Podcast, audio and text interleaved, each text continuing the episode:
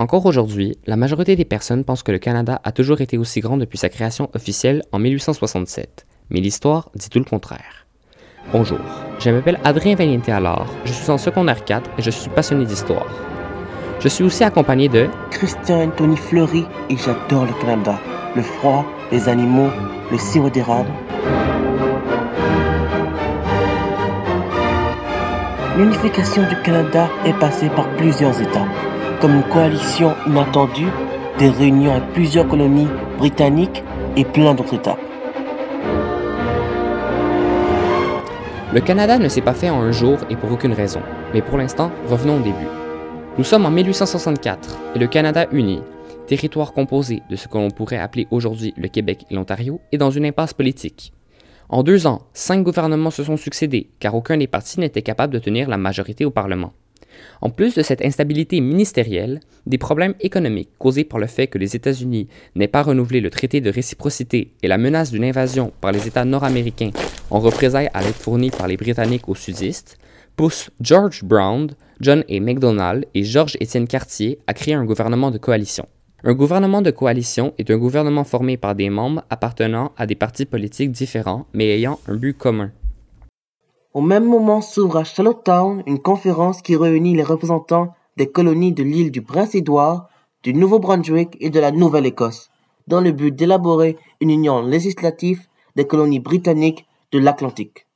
Nos trois chefs de notre gouvernement de coalition, qui n'étaient à la conférence que comme simples observateurs, réussissent à transformer leur projet initial en projet d'union fédérale, étant composé de toutes les colonies britanniques d'Amérique du Nord.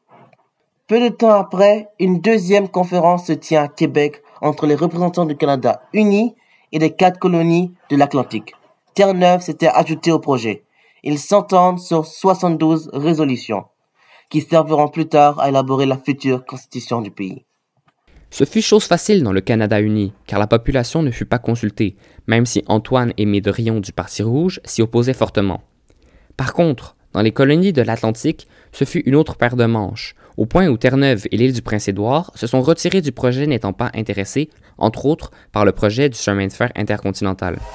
Finalement, en 1866, à Londres, s'est tenue la troisième et dernière conférence, où le Parlement britannique a adopté l'acte d'Amérique du Nord britannique, qui créa le Dominion du Canada.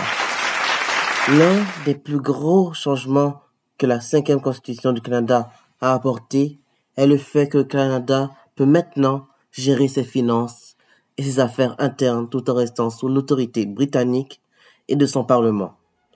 Un autre énorme changement est sur le territoire. Le Canada est maintenant formé de quatre provinces. L'Ontario, le Québec, le Nouveau-Brunswick et la Nouvelle-Écosse. Et la capitale est à Ottawa, en Ontario.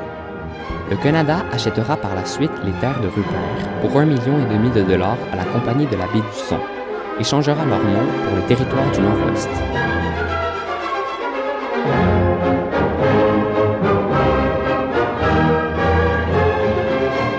Bref, plein de problèmes obligent George Brown à proposer un gouvernement de coalition avec MacDonald et Cartier qui, en se ralliant, commença à concrétiser la devise du Canada, d'un océan à l'autre.